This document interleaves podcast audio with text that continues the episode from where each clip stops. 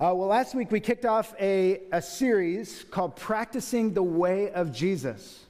Uh, the idea of the series is that uh, we belong to this thing that the, the, Bible calls the way, the book of Acts. The, the uh, followers of Jesus identified Christianity at the time as the way or the way of Jesus. And we want to learn what does it look like to put into action the way that Jesus taught us. How can we best live out the life? So rather than simply having a head knowledge or an idea or an ideology about what it means to be a follower of Jesus, we are living a lifestyle, putting into practice the things that will help us develop and grow and shape as followers of Jesus to ultimately fulfill our destiny of becoming like Jesus. Romans 8:29 says that he is uh, conforming us into the image of his son. We had an interesting question after last week's message. Uh, somebody came up to me and basically just asked, Why is it that if we're going to be shaped into the image of his son, anyways, what's the point of putting in all the effort now? So, like, you come to faith in Jesus, and then you can wait however many years, and then you go to be with the Lord. And at that moment, there is this glory, right? There's this new uh, resurrected body, this eternal state, whatever you want to call it. And we are uh, then conformed into the image of His Son. Why not just kind of coast until then? Um, and to be totally honest, that uh, I don't know what you're looking for in life, but that does not sound exciting to me at all. If I have an option of having this treasure that is the greatest treasure that humanity has ever known, and I can have access to it today, why in the world would I wait 60 years or 40 years or 80 years? Why would I not put my effort and my energy and my life into mining the depths of this goodness that is available today? It's not a matter of uh, of rules and rituals and, and disciplines for the sake of grinding out Christianity until we die. That is so far from the point of being a follower of Jesus.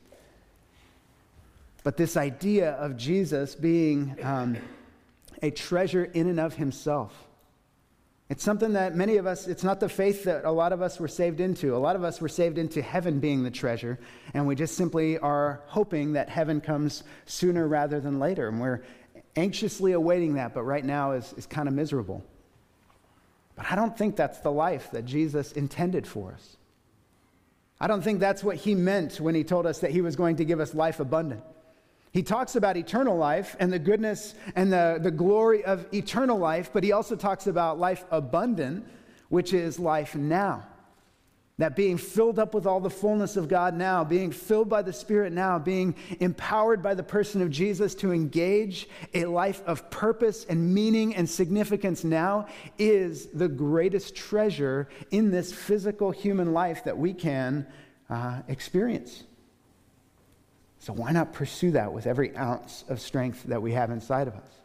And what's wild, you guys, is that makes us better husbands and wives, that makes us better parents, that makes us better workers. You will be a more diligent and faithful worker in your workplace if you are passionately pursuing life with Jesus, because that shapes character in you that applies to every area of life. It actually impacts not just how you act in a church or in a small group, it, acts, it impacts the way that you live everywhere you go. And so I want to challenge you and encourage you this idea of practicing the way of Jesus, the idea of becoming a disciple of Jesus, is not a token concept. It's not something I would never sell you a Christianity that says sign on the dotted line and then wait till heaven to experience the goodness of Jesus. That feels far short of the Christianity that the scriptures invite us into. So, today, uh, or last week, we talked about uh, the idea of practicing the way of Jesus, kind of uh, breaks down into these three uh, helpful categories of being with Jesus, becoming like Jesus, and doing what Jesus did. And we wanted to break our three messages up into sort of the different ways that we can express our, uh, our discipleship to Jesus, the things that we can do to best walk and practice the way of Jesus. And today we're going to be focusing on being with Jesus. Now, my hope for this is to teach, to actually help us get to a place where maybe we weren't before. And, and I don't in any way want this to sound condescending. Like, that's not the tone that I want to take, is let me tell all you people how to truly be spiritual people. Like, that's nowhere in the, in the vicinity of my heart for this. Uh, a few years ago, I like to say that because it makes me feel younger. Um, when I was uh, maybe 12 or 13, or maybe 11, or actually my dad was pretty aggressive with this, so maybe 9 or 10, um, my dad took me out to this is my dad right here, Steve Larson. Uh, he took me to the Denny's on Moorpark Road, which is now Urban or Urbane Cafe. Does anybody know how to say that word? Is it urban or urbane? I have no idea. Urbane? That sounds awful. Um, so it tastes good though. I like their tri tip sandwich. But, anyways, that used to be a Denny's for those of you that have been around Thousand Oaks longer than five years. And he took me to that Denny's, and um, we were having a, a, breakfast together, and he wanted to teach me how to interact with women. And so, um, I don't know why that's funny. It's an important thing to teach a nine year old boy. Um, so, we were talking casually, probably about some movie that we had watched, and uh, he said, Okay, the waitress is going to come, and I want you to order your food. And I said, Well, Dad, I'll just tell you what I want, and you tell her. And he said, No, that's not how this works. You need to look at the menu, memorize what you want to order, close your menu, look this woman in the eye, and tell her with confidence and clarity what you would like to eat this morning. And he walks me through this whole process. And, and uh, so the waitress comes over, and I kind of bury my head in the menu and say, I want pancakes. And he reaches over and closes my menu and turns my chin up to look at this, this waitress and says, Try it again. And I look at the waitress and I say, I'd, I'd like to order the pancakes. I don't think that's, that's not condescending, that's teaching, right? Like, that is the definition of teaching somebody how to do something that they don't know how to do. And I, I learned from that. I now have a wife.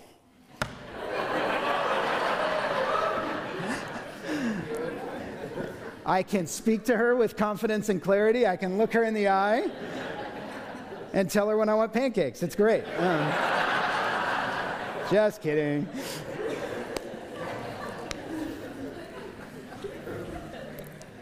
My natural tendency, I'm gonna, I'm gonna give you guys a little bit of my struggle. My natural tendency in messages like this, and I felt like I even slipped into it last week, uh, is to become the, the cheerleader, to get very excited about the things of Jesus, and to just kind of like work us into a glorious frenzy and let's charge and take the world.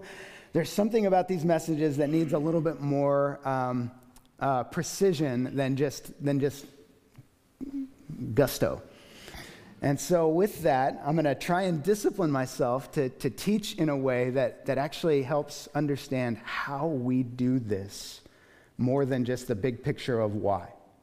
I feel like most of you, if you sat through some extension of the book of Matthew, some of our series going through Matthew, you get the why. You have a decent understanding of why we would become disciples of Jesus and why we would want to grow in that. So, what our hope for this series is to talk about how. How do we do the things that Jesus invited us into? So, that's generally where we're going to go with our series today. So, with that, open up your Bibles to John chapter 1. We'll start with a little bit of the why. We're not just going to dive straight into the how. We'll, we'll, start with a little bit of the why. John chapter 1. A lot of our teaching this morning will come out of the book of John. Um, uh, while you're turning, I'll give you a couple of these things. Last week we said these messages build on each other. Last week, uh, this week is built on last week. Next week will be built on this week and last week, and on and on. It's a four week series. If you're not here for all four, please go and get the podcast. Um, there's always a link to it in the Anthem Weekly. If you uh, sign up for the Anthem Weekly, there's a yeah, super easy link that you can click, or you can subscribe to the podcast or whatever. But try and make a point to listen to each of these messages because they will, uh, they will be built on each other. And if next week I have to go back and explain all the things that I talked about this week, then it would just be teaching the same message three weeks in a row. So we would actually like to be able to move forward in these. So this is John chapter 1, verses 1 through 5.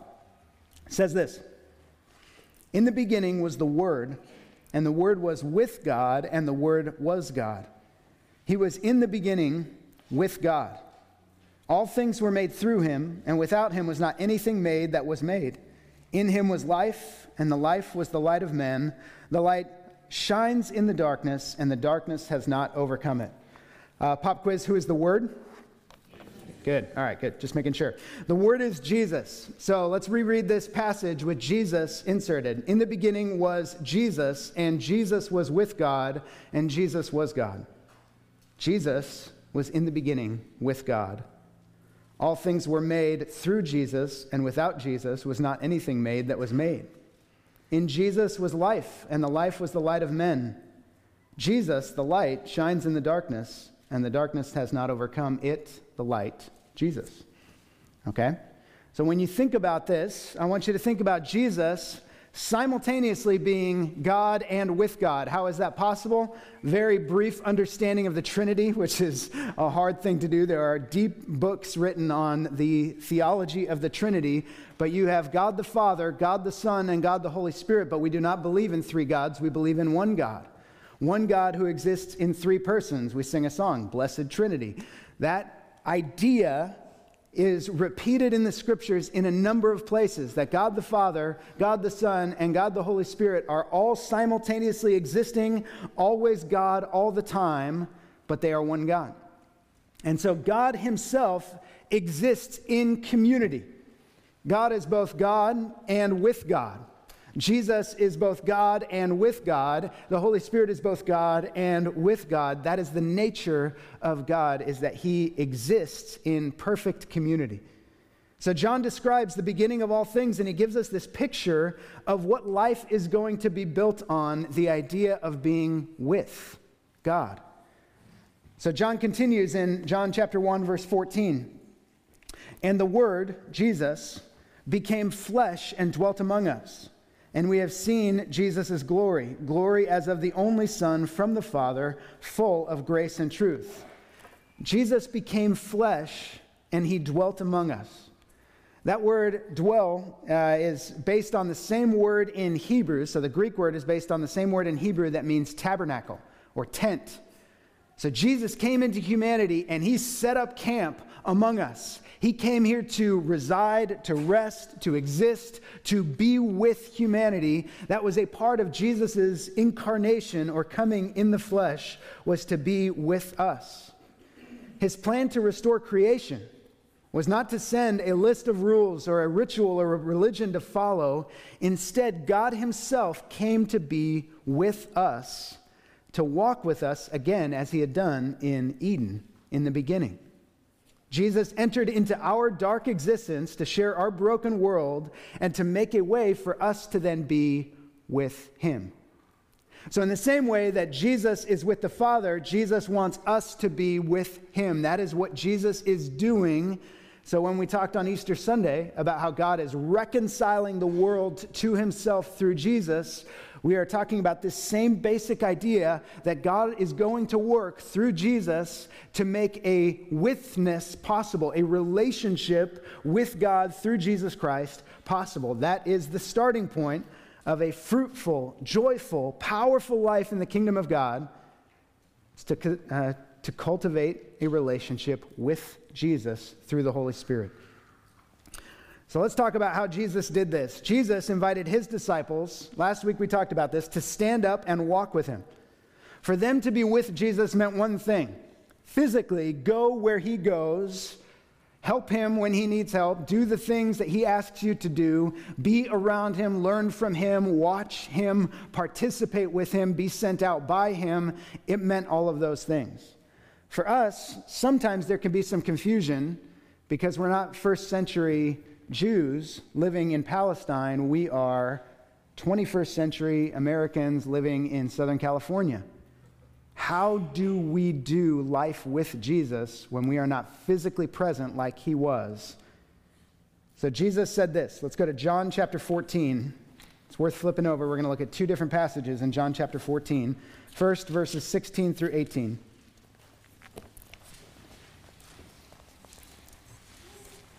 I love the page turning. Love it. All right, John chapter 14, verses 15 through 17 say this If you love me, you will keep my commandments, and I will ask the Father, and he will give you another helper to be with you forever. Even the Spirit of truth, whom the world cannot receive because it neither sees him nor knows him. You know him, for he dwells with you and will be in you. So Jesus, teaching his disciples, says, Here's how this is going to go. I've got a job to do. I'm going to go to the cross. I'm going to die. I'm going to raise from the dead. I'm going to ascend into heaven. But the Father is going to send the Holy Spirit to be with you. This is what we talked about a few weeks ago from Acts chapter 2, the actual moment where the Holy Spirit came upon those believers. He was with them and he was in them. So Jesus is basically saying, This is how we're going to do this with relationship. The Father is going to send out his Spirit and pour him out on all flesh, and he will be with you and he will be in you. So when Jesus says, Lo, I will be with you to the very end of the age in Matthew chapter 28, he is talking about this idea of the Holy Spirit being with us and in us as we go through this life.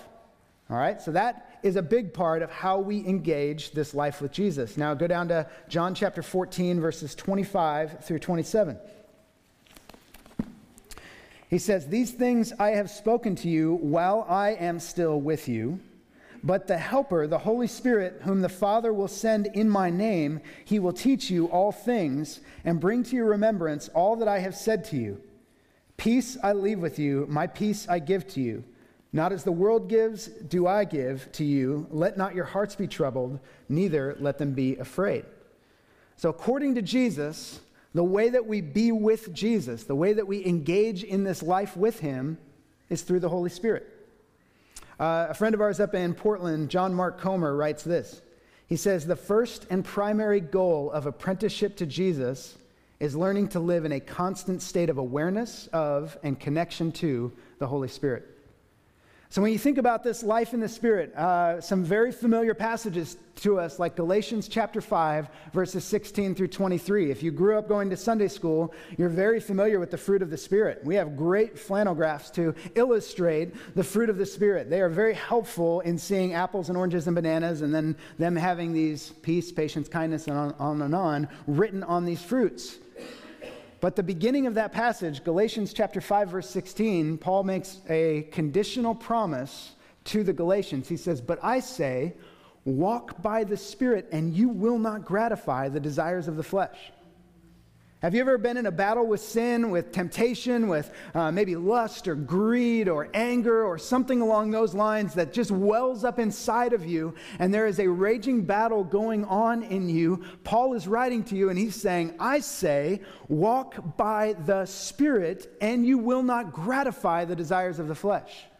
Doesn't mean those desires won't be there, that there won't be things flying in at you, but to walk by the Spirit is to teach you how to go about the business of saying yes to the things of the Spirit and saying no to the things of the flesh. The Holy Spirit is with us and in us to teach us and help us to be growing in this relationship with Jesus. And one of the things that we have to do is be able to grow in our understanding of who the Holy Spirit is how do we listen to him? How do we engage him? And what does it look like for us to do something like walk by the Spirit? So Jesus goes on to teach us a little bit more about that. If you flip one page over from John 14 to John chapter 15, Jesus continues his teaching with the disciples. This is going to be our main text for today, so it's worth uh, putting, uh, turning there. It says this I am the true vine, and my Father is the vine dresser. Every branch in me that does not bear fruit, he takes away, and every branch that does bear fruit, he prunes that it may bear more fruit. Already you are clean because of the word I have spoken to you. So if you just read those first three verses, you start to think fruit matters to Jesus. And our instinct is to say, all right, well, I better make some fruit. Then you read verse 4 Abide in me, and I in you. As the branch cannot bear fruit by itself unless it abides in the vine, neither can you unless you abide in me. Fruit matters to Jesus. The only way to bear fruit is to abide in Jesus. Let me repeat that sentence. The only way to bear fruit is to abide in Jesus. He says, Neither can you unless you abide in me. So make no mistake, there is no fruit production that goes on apart from abiding in Christ. Verse 5 I am the vine, you are the branches. Whoever abides in me and I in him, he it is that bears much fruit. For apart from me, you can do nothing. If anyone does not abide in me, he is thrown away like a branch and withers, and the branches are gathered, thrown into the fire, and burned. If you abide in me, and my words abide in you, ask whatever you wish, and it will be done for you. By this my Father is glorified, that you bear much fruit, and so prove to be my disciples. As the Father has loved me, so have I loved you. Abide in my love. So just note the direction here. Father loved Jesus, Jesus is loving us. Abide in my love. All right, we'll talk about that in a minute. Now it turns around, and Jesus says this If you keep my commandments, you will abide in my love, just as I have kept my Father's commandments and abide in his love. Jesus is inviting us into the same relationship that he has with the Father. In the beginning was the Word, Jesus, and the Word was with God, and the Word was God. I'm not saying that we become gods, don't mistake that. But the Word was with God. There's this beautiful intimacy, this powerful dynamic of a relationship. And Jesus is saying, Let me tell you how that works between me and the Father. I obey His commandments and I abide in His love. We'll talk about the word abide in just a minute. And so, if you want this same communion with me, obey my commandments and abide in my love. So let's talk about this idea of the word abide. It's a very important word. Jesus uses it 10 times in this passage. Okay, the idea of abiding is the idea of resting in, living in. Some of your Bibles might say, remain in me and I will remain in you. And that, that's helpful, but if you think about the idea of abide, it, it's sort of like laying in a hammock. It's like existing in something. You think of yourself when you abide as where do you, it's more than just where are you physically present, but who are you? Where are you? What do you mean? what do you exist to do? There's a lot of philosophical questions built into the word abide, but they have profound implications. Jesus is telling his disciples, Live in me, and I will live in you. And so, what I want to do, if you go through the Bible, it's pretty awesome. I, I, have a Bible software that lets me type in words and things like that. The phrase in Christ is used 91 times in the New Testament. 91 times, the idea of being in Christ. And that's not even talking about in Jesus or in the Holy Spirit. Those things are mentioned as well. But just the idea of being in Christ is mentioned many, many times. That theology of us living or being or in Christ is built off of this command. Jesus saying, Abide in me and I will abide in you. And the New Testament authors took that and they ran with that idea. If anyone is in Christ, he is a new creation. The old is gone, the new has come. If anyone abides in Jesus, he is a new creation. The old has gone and the new has come. There is therefore now no condemnation for those who are in Christ Jesus. There is therefore now no condemnation for those who abide in Jesus, and Jesus abides in them. That command becomes the foundation of what our relationship with Jesus looks like. So let's talk about what it means to abide in Jesus.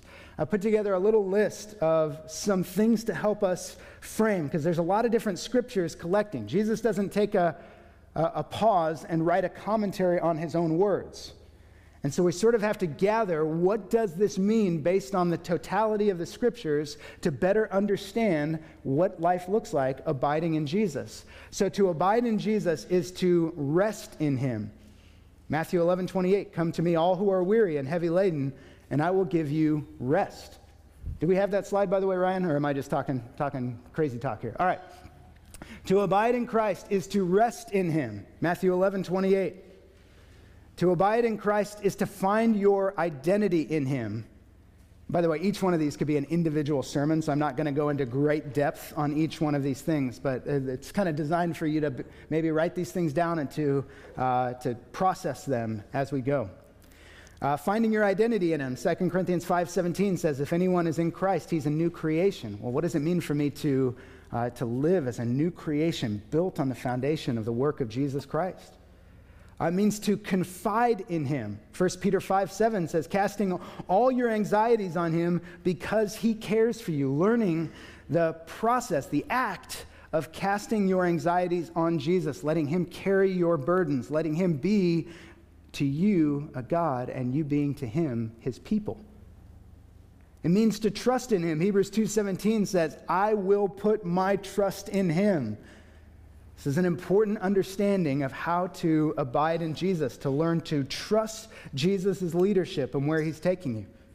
It means to be led by Him, to walk by the Spirit.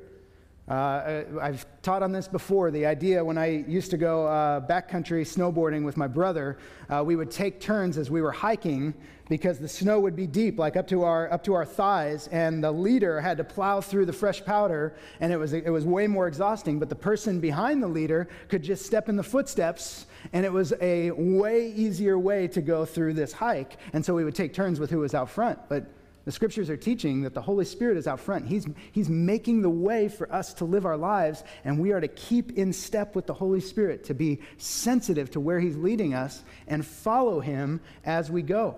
So to be led by Jesus is part of abiding in Christ. Uh, to listen to him revelation 3.20 behold i stand at the door and knock if anyone hears my voice jesus calls on us to hear his voice to listen to him and then listening comes with obeying. John 15, 10, we just read this. If you keep my commandments, you will abide in my love, just as I have kept my Father's commandments and abide in his love. Obeying Jesus is a part of abiding in him and submitting to Jesus. This is a great concept. And I, it's so frustrating when we get into this kind of like women empowerment space and this verse gets attacked that women are supposed to submit to their husbands because it's such a devastating skew of what that passage was, was designed to teach us that we are all in submission. That submission is a beautiful, empowering, powerful thing that when we submit to Jesus, or the picture is given to wives, I say this in all the weddings that I do you have a chance to represent Jesus to the world by how you submit to your husband. And we, the church, have a chance to represent Jesus to the, to the world by how we submit to Jesus. Your will be done on earth as it is in heaven.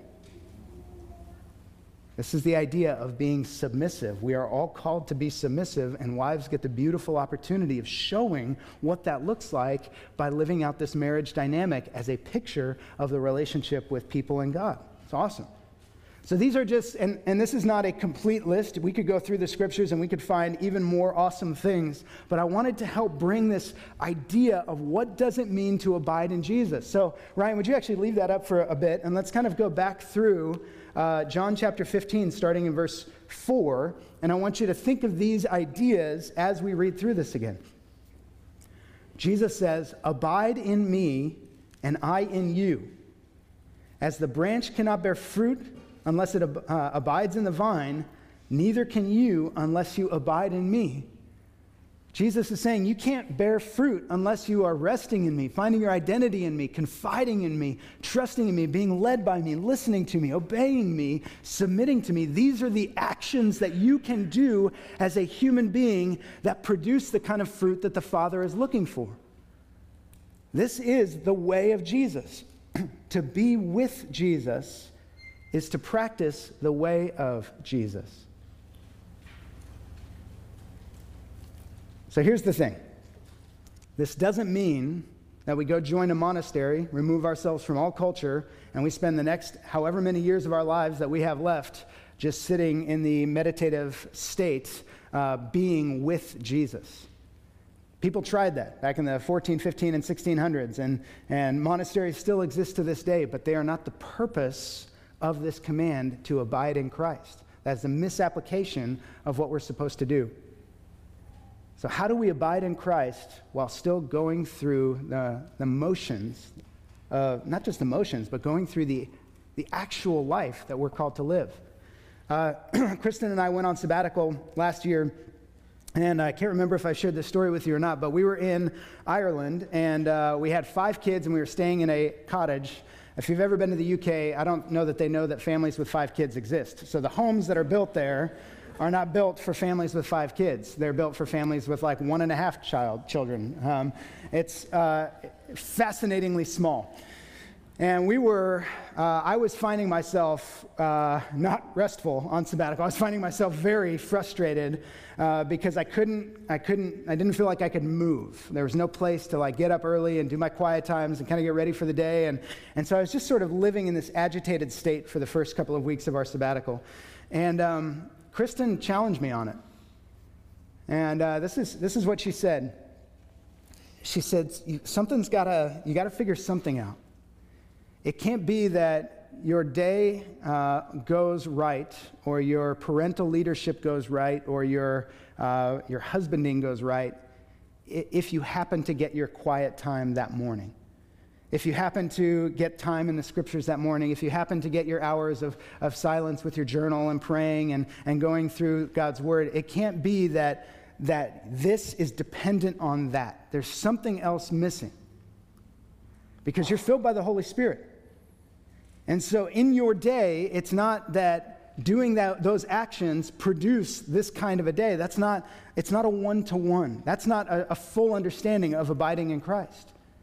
She actually challenged me to think about what it looks like for me as the kids are going crazy and we're in a foreign country and we're trying to go for hikes and rest, gosh darn it, like that kind of a thing, as we're trying to figure all of this stuff out to learn how to be filled by the Spirit, to lead my family in the Spirit, to be a husband in the Spirit, without maybe having all of the luxuries of time. I've had a lot of you just kind of ask me the question, like, or maybe make the accusation is more appropriate, like, well, it's easy for you because it's your job to abide in Christ. I'll fill in some of the language. It's your job to just be with Jesus all day and to read the scriptures all day and to pray all day. Guys, I love my job. I do, absolutely. But there's, there are, first of all, there are other components to my job. And second of all, it's not just work hours that I get to be a spiritual person. I actually have to figure out how to, while changing Rosie's nasty diapers and uh, doing backyard projects and fixing the, we have a hornet's nest in our shed, and like figuring those things out, while doing all of those things, I also am called to abide in Christ, not just when I get to sit in an office and study the scriptures and prepare messages for Sunday mornings. And so there's a call, regardless of circumstance, whether you get up at 5 a.m. and you go to work and you don't finish up until 10 p.m. Uh, first of all, maybe it's time to start figuring out how to find a way to dial that back. But second, that's not a reason to say, I can't abide in Christ, I work too hard. I can't abide in Christ, I'm too busy. I can't abide in Christ, I don't have time for that. This comes down to learning how to be two places at once. Paul writes in uh, 1 Thessalonians 5:17, "Pray without ceasing." Have you ever read that verse and just give a little guffaw or a chortle, as Trisha likes to call it? Uh, just some kind of like a guttural, laughing, mocking, yeah, sarcastic, whatever. Uh, I told you, I may have told you the story, but a lot of you guys are new. Uh, at my brother's wedding, when I MC DJ'd and I was getting the toast, I told my brother and, and new sister in law that I would pray for them every second of every day. That was my promise to them as a brother. I have failed miserably in that promise over the last 16 years or however long they've been married. But the idea of praying without ceasing is not that you would, again, join a monastery and every waking hour of every waking day only be in prayer. It's the idea of learning how to exist in two places at one time. This is uh, a guy named Dallas Willard. We've mentioned him a few times. He writes this. He says, The first and most basic thing we can and must do is keep God before our minds. Just think of that, that picture. Our part in thus practicing the presence of God is to direct and redirect our minds constantly to Him.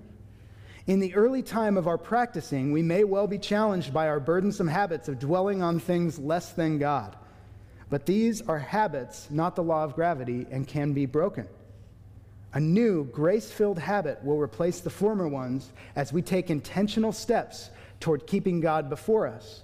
Soon our minds will return to God as the needle of a compass constantly returns to the north. If God is the great longing of our souls, he will become the pole star of our inward beings. Uh, this last Wednesday, I got a chance to take a, a, day of solitude and I went away to pray. And uh, that, that, that involves a couple of different things. I took my boogie board out and went out in the water at County Line, and I was, you know, kind of hiking and walking and running and just different, different things. But the point of the day was being alone with God, and I can feel the jealousy emanating from many of you, and I understand it. It is a, it is a, a sweet and beautiful thing that my wife was able to do to help provide that, and that uh, the team here at the church was able to help provide that. And I try and do that on a monthly basis. But the point is not to exercise or to boogie board or to enjoy the sun or the sand or whatever, it's to be with Jesus. And it was not easy. Anybody ever tried solitude before? Just being alone with Jesus and just being quiet and still before Him? It is a challenging thing part of the reason that I do the, the boogie boarding thing is just so that I can go sit out in the water. Like, I don't even really care if I catch waves, but just try and get to a place where, like, I'm, uh, I don't know if there are any surfers out here, but it's just a, generally a, a, a sweet place to be and to try and connect with the Lord and, and to engage Him, just getting away from the noise. My phone's on the shore, my watch is on the shore, all of that. Like, I, I, I'm just alone with Jesus, especially on a Wednesday. It's not very crowded. And so I'm out there, and even in that place, my eyes start drifting to the big, beautiful mansions up over overlooking PCH, and you just start thinking about life in those big, beautiful mansions. Whatever, you know, like that starts to happen. I start thinking about how John, Jonathan Shapiro met Rob Lowe out in the water at County Line, and just wondering if I would get to meet Rob Lowe out in the water. You know, just whatever. Like those things start coming into my brain while I'm trying to discipline myself to be with Jesus. And what Dallas Willard is saying is really helpful. Like it's not, it's not like you just if you create the perfect environment, then all of a sudden it's just going to click. You could have a prayer closet that's, that's a two by two square, and you close the door and you get in that thing and you're just like, all right, Jesus, and you'll still get distracted. Because discipline is something that happens over time, it, it grows in us over time as we apply the, the practices of Jesus to our lives. There's another author, William Paulsell, that, that talks about this in our current digitized culture. He says this It is unlikely that we will deepen our relationship with God in a casual or haphazard manner. There will be a need for some intentional commitment and some reorganization of our own lives, but there is nothing that will enrich our lives more than a deeper and clear perception of God's presence in the routine of daily living. The discipline of the abiding life is something that is going to take effort on your part and on my part. It's the kind of thing that maybe, maybe if you're going to spend some time reading the scriptures in the morning, you need to actually use a physical Bible because the iPad Bible gets notifications and things start dinging through and you start checking fantasy football scores and whatever, like all the things that can happen in that. So maybe you need to take all the stuff off and set that aside and be somewhere else. Or maybe you're in a situation where life is so busy and so frantic that you cannot carve another moment out of the day to be alone and still with God. So you have to find those moments and discipline yourself to use them the shower, the drive, the places where you might just be able to pause and be still. And again, I still recommend finding time to carve, but maybe this, this isn't a season that you can do that and disciplining yourself to use those moments to be with Jesus is critical. I have, these messages are funny because like, seriously, we could go on for a really long time. There are some important things for you to understand about being with Jesus that I'd love to go into, but I'm just going to say this one. We look at the abiding commands of Jesus and we go straight to the fruit, oftentimes, the product of the Christian life. We feel like we are supposed to produce something. I went on sabbatical yes, last year, and the elders repeatedly told me, You don't have to come back with anything. You could come back here and just say, I didn't hear anything. And it would still be a success because that, the point is simply to be with Jesus and be with your family. It was a hugely important moment for me. I still felt immensely guilty that the Lord hadn't delivered some powerful word for the church by week three. Like it just, I was overwhelmed by guilt that I had not gone to Mount Sinai and received the Ten Commandments for Anthem Church. Like it just felt that way. I want you to hear that the success in being with Jesus is in being with Jesus. In and of itself, that is the treasure. Jesus, his kingdom, his presence, his joy, his peace. Just being with Jesus is enough. That, in and of itself, is productive. When you think about Acts chapter 6, I love that the, that the apostles identified deacons to serve in the church. But have you ever read through that and been sort of insulted by the way that they went about it? The apostles are looking at the situation, and there are widows that are being neglected in the distribution of food. That is a pretty good sized deal in a church that's built its existence on generosity and taking care of the down and out. The widows are being neglected in the distribution of food. And so the apostles say, choose for yourselves seven men, faithful, godly, full of the Spirit, on and on and on, to take care of this because we have to devote ourselves to the Word and to prayer. The job description of the apostles in the early church was to be with Jesus so that they could teach other people how to be with Jesus. This becomes, that in and of itself is a success in the life of Jesus. If we teach this series and you come out of it just thinking, okay, I need to be with Jesus. I need to learn how to be with Jesus. I need to grow in being with Jesus. If you came to next week's message and you hadn't listened to today's, next week we're going to talk about becoming like Jesus, and then the week after that we're going to talk about doing what Jesus did. If you did those two things but, but hadn't gotten an understanding of what it means to be with Jesus, you would have a very uh, incomplete picture of what we're being invited into. We started here because the treasure of the Christian life is Jesus. It's not how many people you lead to Jesus. It's not how epic your worship service was. It's not even how long your prayer life was or is. It's just learning how to treasure Jesus. So let's talk about ways that we can do that. I have been uh, married to my wife for 17 years. Uh, before that, we dated for uh, four and a half years, and before that, we were friends for uh, another probably four and a half years or so. All in all, I've known Kristen well for 26 or 27 years of my life. I'm 38. So I, I have been with this woman for a long time. There are things that, uh, I'm, uh, no offense, Colleen, but I probably know my wife better than anybody else on the planet. Kristen's mom is here in the room. I, I know my wife better than anybody. And I don't know her because she was able to tell me everything about her, or I learned it through some Facebook quiz or something like that. Like, I don't, I don't know my wife because I happen to know her facts and figures and the, the things that are true about her. I know her that well because I have been with her. We've traveled the world together. We have rested together. We've fought together. We have disciplined our children together. We've had children together. We have experienced life in an incredibly together way. And the witness has produced a relationship that I would never be able to duplicate with anybody else anywhere else. As we grow in our relationships with Jesus, it's not just about knowing about him. Uh, we one of the practices that helps you to be with Jesus is being in the scriptures. We have a certain picture of being with the scriptures, and that is a very relatively recent development of how to use the scriptures. I was doing a little bit of studying, and, and the idea of a regular average person having their own Bible is only something that has happened within the last 150 years. Jesus went to be with the Father almost 2,000 years ago for that long, people did not have their own copy of the scriptures. They would actually go to church and there would be the public reading of scripture, and they would take maybe a verse or a phrase out of that reading and they would meditate on it day and night. Just repeat it over and over. Just speak it to themselves and, and dwell on it and learn it. So the reality is, Christians, for most of their journey, for most of their existence, would not have been able to read this thing cover to cover.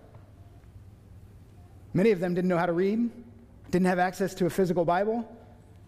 They were people that meditated on the truth of Jesus. They learned how. But we have taken this and we've made it very much into a textbook oriented thing where we are searching diligently and trying to parse and carve out and find meaning and, and diligently dig into this thing. And to be honest, I'm not bemoaning that. I think there is value in that as long as you do not lose the depth and the richness and the power of the scriptures by trying to consume massive amounts of information. So it would be more important that you learn how to read the scriptures in the Holy Spirit, soaking in the meaning, dwelling on a passage for days or weeks or months at a time, and letting the power and the significance of what Jesus is teaching you through that, what the Holy Spirit wants to bring to your mind, than it would be to read through this in a year. I read through this in a year. I like it.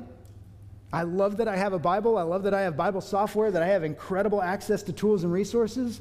But honestly, sometimes our bookshelves just need to disappear, and we need to learn how to meditate on the Word of God day and night.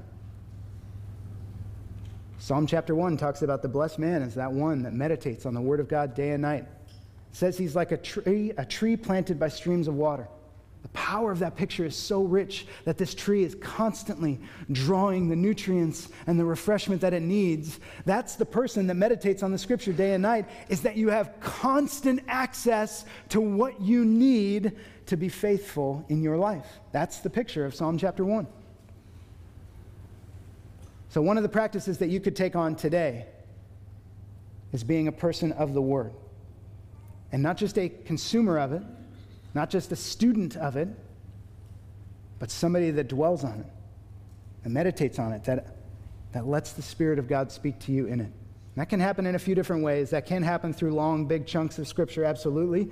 And again, I'm not bemoaning the study of the Scriptures, but just encouraging you to make sure that it doesn't become textbook in its, uh, in its existence. Uh, I mentioned Wednesday that I went out in silence and solitude. This is something that you can practice.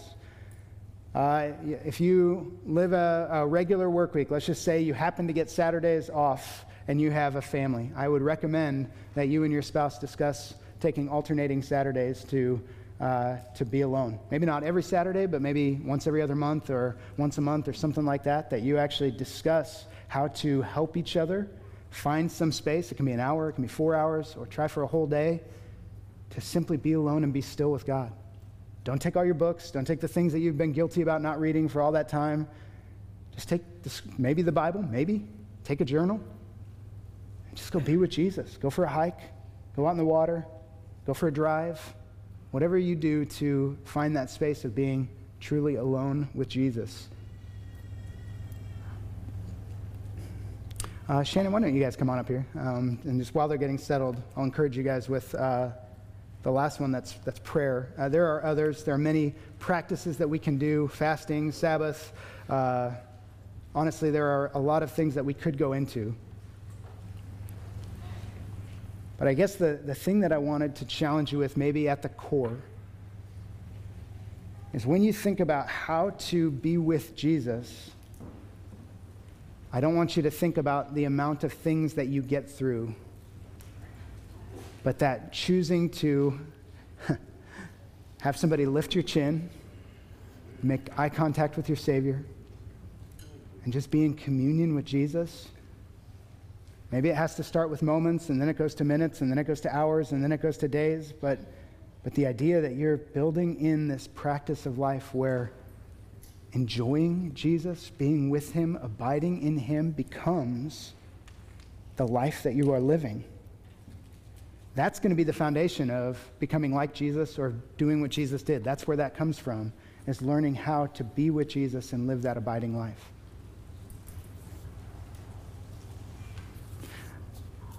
We're going to worship. Um, not that what we have been doing wouldn't qualify as worship.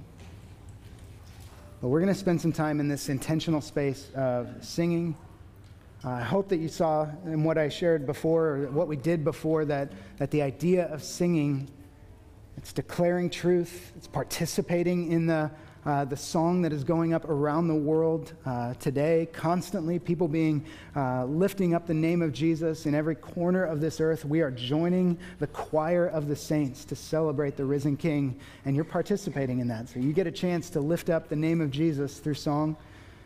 Uh, we're going to take communion. The way that we do communion is uh, we have these stations, and we just ask you to kind of come up and then find a spot to pray together, to encourage each other. Uh, it's for people that are followers of Jesus to come up and remember the finished work of Jesus in your life. You can do that as a group, as a family, as a community group, or a row. Uh, you can basically engage the people around you to take part in communion together as followers of Jesus. We take offering every week. We encourage you to give and give generously. We think that's a huge part of life with Jesus. Um, and then we have our prayer teams. Our prayer teams are ready to minister, uh, to, to take this and encourage you, to build you up, to be um, bringing God's word into your life in a, kind of a unique and um, maybe potentially prophetic way this morning. And we want to give you the opportunity to do that. So our prayer teams are stationed in the back. They have lanyards on. You just go up to them and say, Will you pray for me? Okay? So why don't we stand up together and let's, uh, let's worship Jesus together this morning.